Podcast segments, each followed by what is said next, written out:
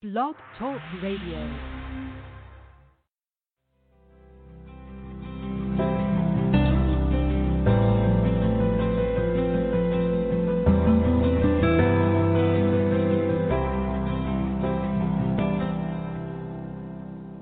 Hey there, listeners. Welcome to Access Talk with Trish, a 30 minute weekly online radio segment dedicated to examining the good, the bad, and the reality of accessibility in our communities.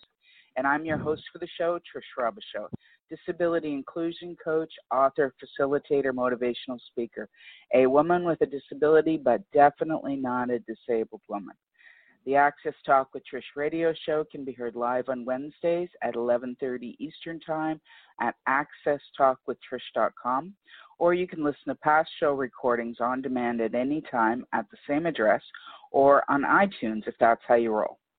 This show is brought to you by Changing Paces, an accessibility consulting firm that simplifies disability legislation for organizations that think they don't have the time or money for compliance. Visit changingpaces.com and nurture a culture of inclusion where everyone matters. And on that note, I'd like to introduce my guest for this week, Warren Rupnarain, the Accessibility and Diversity Coordinator for City of Vaughan. Leading the city's efforts to implement accessible services and programs that support a barrier free community, Warren provides strategic and policy advice to city departments implementing and complying with provincially mandated accessibility standards. In addition, he develops and implements workplace diversity related strategies, programs, and services to engage and support the organization's diverse communities and stakeholders. Warren also provides support to the Vaughan Accessibility Advisory Committee and provides community outreach and liaison activities. Prior to his work for the City of Vaughan, Warren was the accessibility coordinator for the City of Markham, where he coordinated the city's efforts in meeting all legislative requirements to implement best practices that ensured equity and inclusivity of people with disabilities. And before Markham, Warren was the government relations advocate for March of Dimes Canada. While in this role, he appeared on Canada AM, CBC Radio, City TV, Toronto Star, and various other media to raise awareness of disability and accessibility issues. He was also the lead advocate and host of Warren's World. During this project, he promoted accessibility and interviewed politicians to obtain opinions and support on the creation of a Canadians with Disabilities Act. Welcome, Warren. Thank you so much for joining me today. Good morning, Trish. It's a pleasure to be with you. Thank you for having me. So, Warren, you've clearly had an amazing career in disability inclusion and advocacy, which we'll get to. But first, I'm hoping you'll share with our listeners the nature of your disability and how you became interested in advocacy and human rights. Sure, absolutely. So, my uh, disability, or as I like to say, I don't.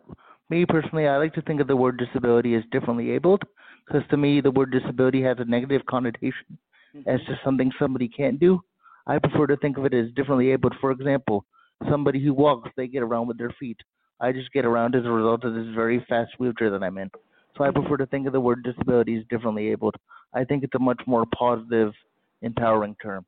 And my my uh, my my accessibility challenge is uh, cerebral palsy. So the type of CP that I have, I'm unable to walk uh, independently, so that's why I utilize a wheelchair.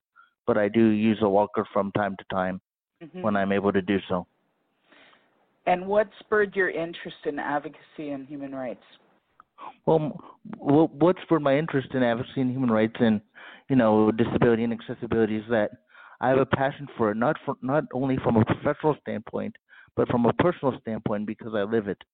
So because I live it, I think that really uh, sparked my passion ever since I was a small child. And so when I was getting into uh, time to go to university, I said I want to do something in the accessibility related field. So with that being said, I thought it would be a good idea to take social work at Ryerson, which is which is what I did. That's the program I graduated in, and then I began my career in accessibility after I graduated uh, Ryerson uh, many years ago now. Fabulous, fabulous. Yes, yes. So you were driven by your own differently abled situation.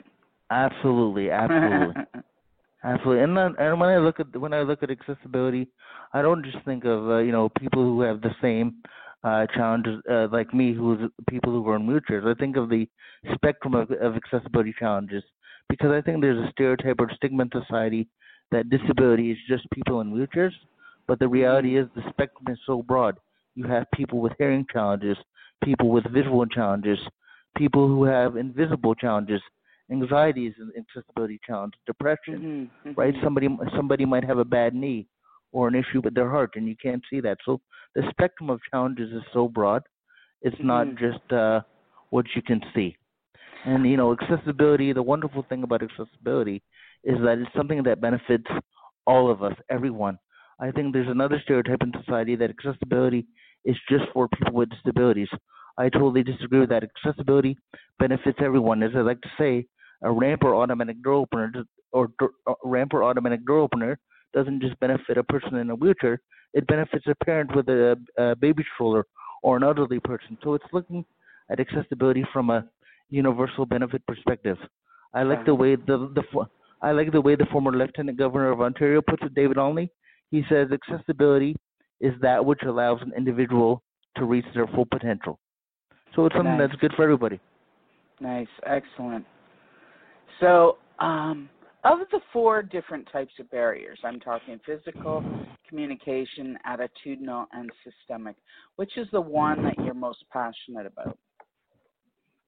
I would say that I'm passionate about all of them, but if you if I had to pinpoint it, I would say that the biggest barrier to achieving uh, accessibility improvement is attitude, because you can have all the barriers in the world, but if you know uh, organization or individuals doesn't have the attitude to break those barriers down, they will still exist. So once you break down the attitudinal barriers, everything else falls into place, in my opinion.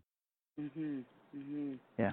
I completely agree with you. Yeah. Attitudinal barriers are the ones that ironically, they are the least cost uh, to address, Yes, but yes, they are the most difficult to absolutely, make change with.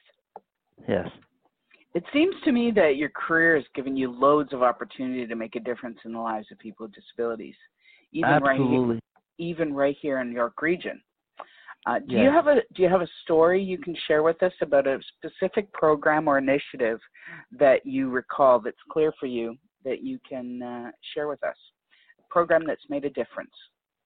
I'd be happy to, Trish. So, as part of my uh, role, a, ma- a major aspect of my role is the accessibility and diversity coordinator for the city of Vaughan. So, I'm responsible for internal and external accessibility as well as workplace diversity. Now, on the accessibility front, we've done many exciting uh, initiatives to improve accessibility in our in the community. But one I would like to share with your listeners is uh, our, our installation of the Innovative Path System, otherwise known as the IPS. Now, the IPS was discovered on a council uh, business mission to Italy, and what it is is a pathway system that lets people with visual challenges know where they are in the where they are in the building through Bluetooth device like an iPhone and a uh, and an electronic cane. So it will say, for example, when somebody's walking on the pathway, welcome to City Hall. Take a few steps and you'll be at the information desk. Take a few more steps and you'll be at the elevator. And then when you're leaving, it will say, thank you for visiting Vaughan City Hall. Have a good day. But and in order to increase the independence of the user, um, we recently established a partnership with uh, BlindSquare and CNIB and their iBeacon technology. So now uh, a person with a visual challenge can download the Blind Square app on their uh, on their smartphone, and the device will uh, let, allow them to use their own cane and their own phone rather than a phone and uh, cane that we provide. So it's all about increasing the independence of the user, and we're very proud that we're the first organization in Canada to implement this technology. Currently, a pilot of it is installed at Vaughan City Hall, and we'll be installing an enhanced version of the Innovative Path system at one of our community centers later this year. We had a focus group of people with visual challenges to get their feedback on the technology, and they said number one, the town needs to be uh, thinner to reduce tripping hazard.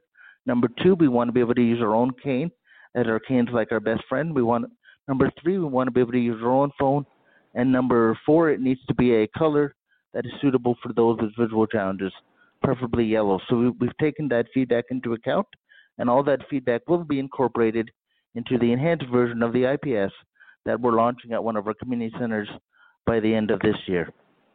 So it's something we're really excited about. Yeah. Wow. So this is the innovative path system. So other- Otherwise known as the IPS. the IPS. Um, the so this illuminates or, or shares with the visitor um, what's on their path while they're in the building. Yes. Yes, yes. So they they would walk on the pathway with their cane, and it will it offers vocalization. It tells them where they are. You know, it will say take a few steps. You're at the information desk. Take a few more. You'll be at the elevator. So it helps to guide them uh, throughout the uh, building, which is amazing. Yes, that is amazing. Yes. Awesome, awesome. And that service you said you're when did you say you're um, uh, rolling We- it out?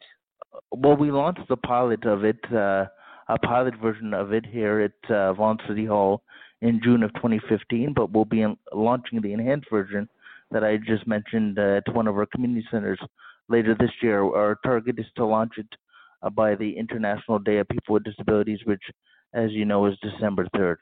Right. Uh, so we, we want to launch it for that weekend, so we're targeting a launch date of December 1st. That is the targeted date at this time. Things may change, but that's our plan as of now. But it definitely will be installed um, at our uh, one of our community centers by the end of this year, which we're very excited about. Wonderful. Wonderful. That is just so exciting. Uh, it, technology just breaks down so many barriers, doesn't it? Ab- absolutely. Techno- the reality is, Trish, we live in a digital age, and that Mhm. uh, you know, so the more accessible our technology is, the better.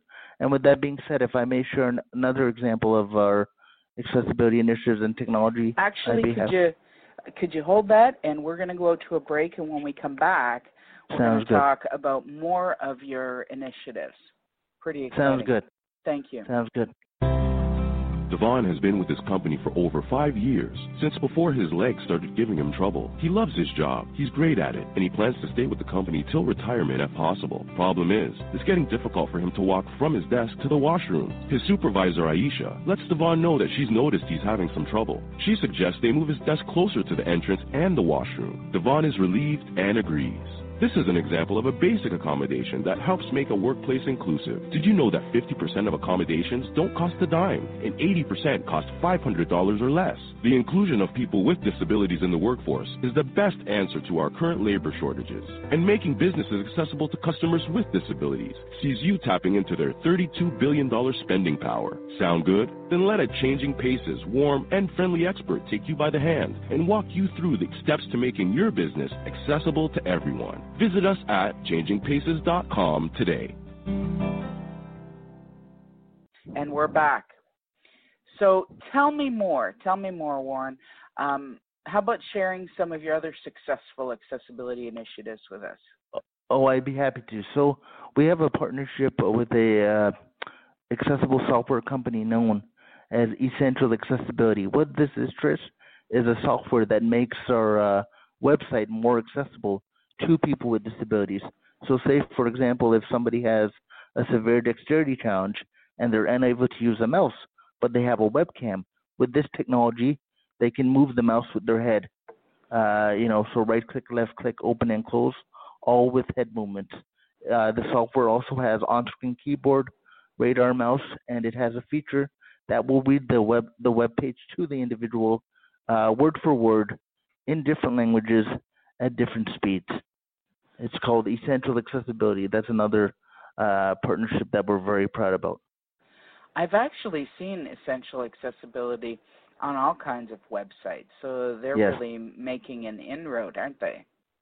Absolutely, they are, and we are the uh, w- we are one of the one of two municipalities to have this uh, technology. So, as you mentioned in your introduction, I was the uh, accessibility coordinator for the city of Markham prior to joining the city of Vaughan, and uh, I brought I brought the software to Markham when I was there, and I thought it would be a great idea to bring it here to Vaughan, which I did, and we're happy to have it.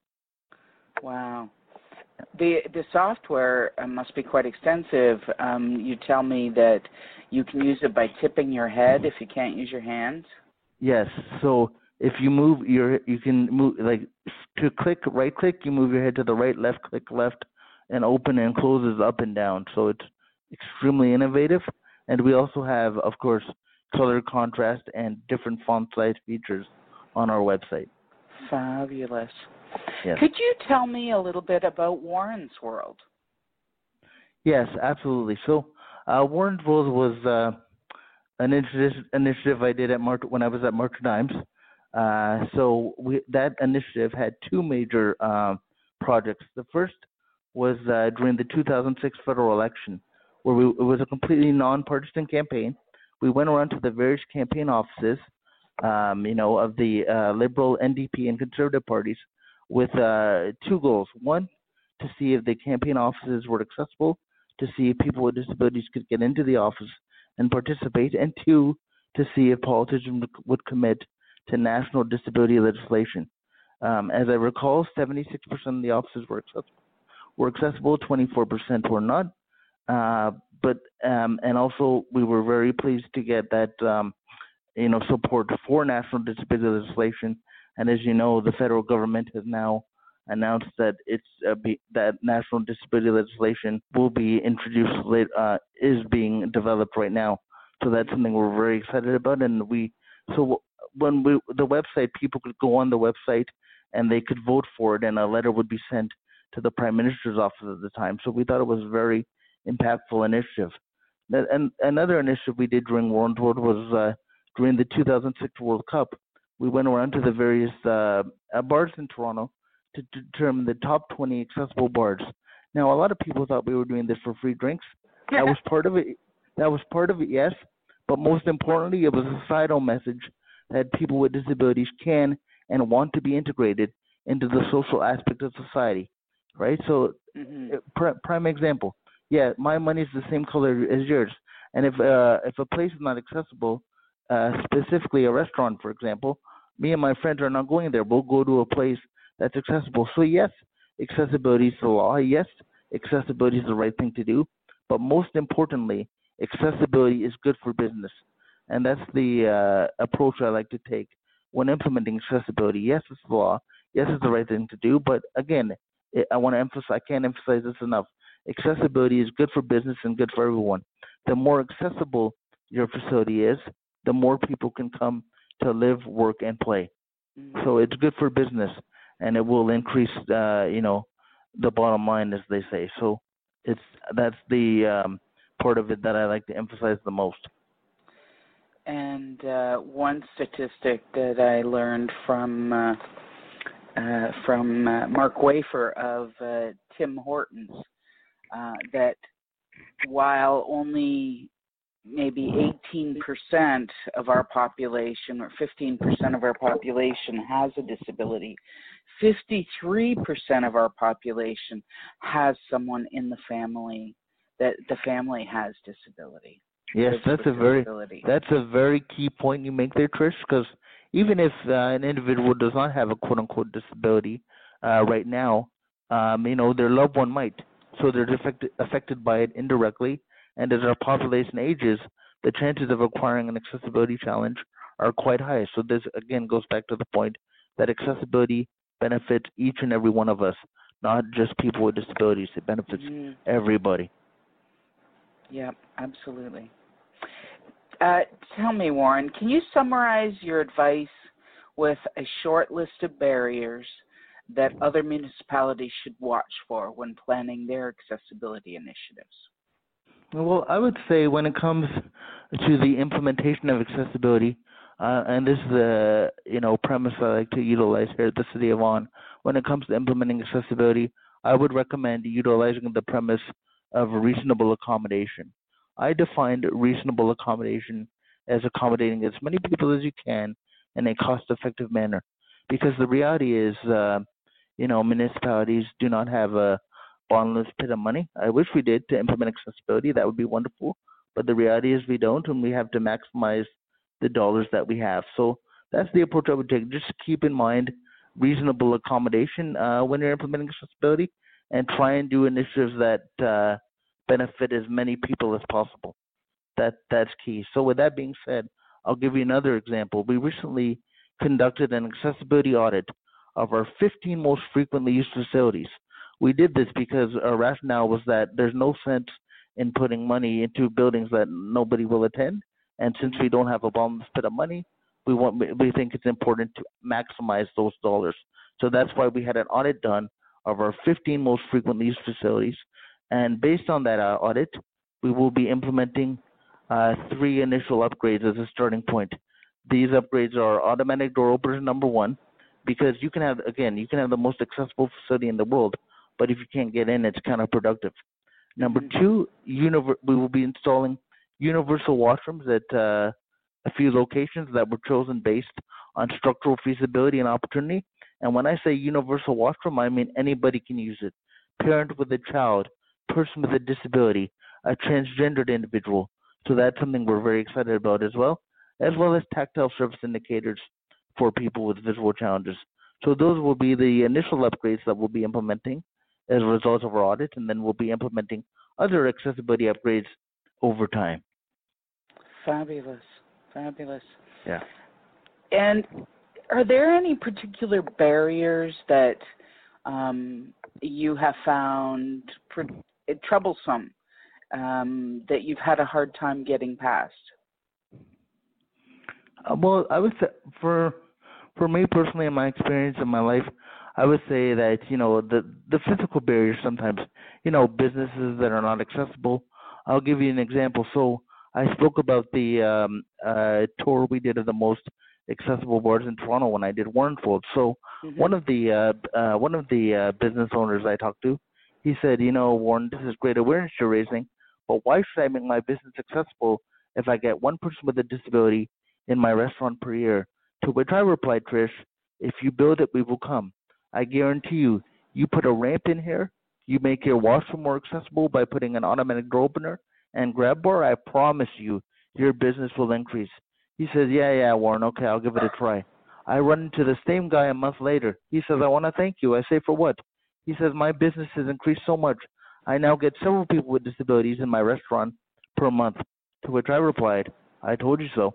Mm-hmm. So again, it's just showing that accessibility is good for business, right? So I would say that's one of the big barriers, right? The first barrier is the attitudinal because if you don't have the attitude to break it down, the barrier can't be removed. So once you get past the attitudinal barriers, there's the physical barriers and other types of barriers as well. But in my life, I would say the two mo- the barriers that I've experienced most are the attitudinal and the physical.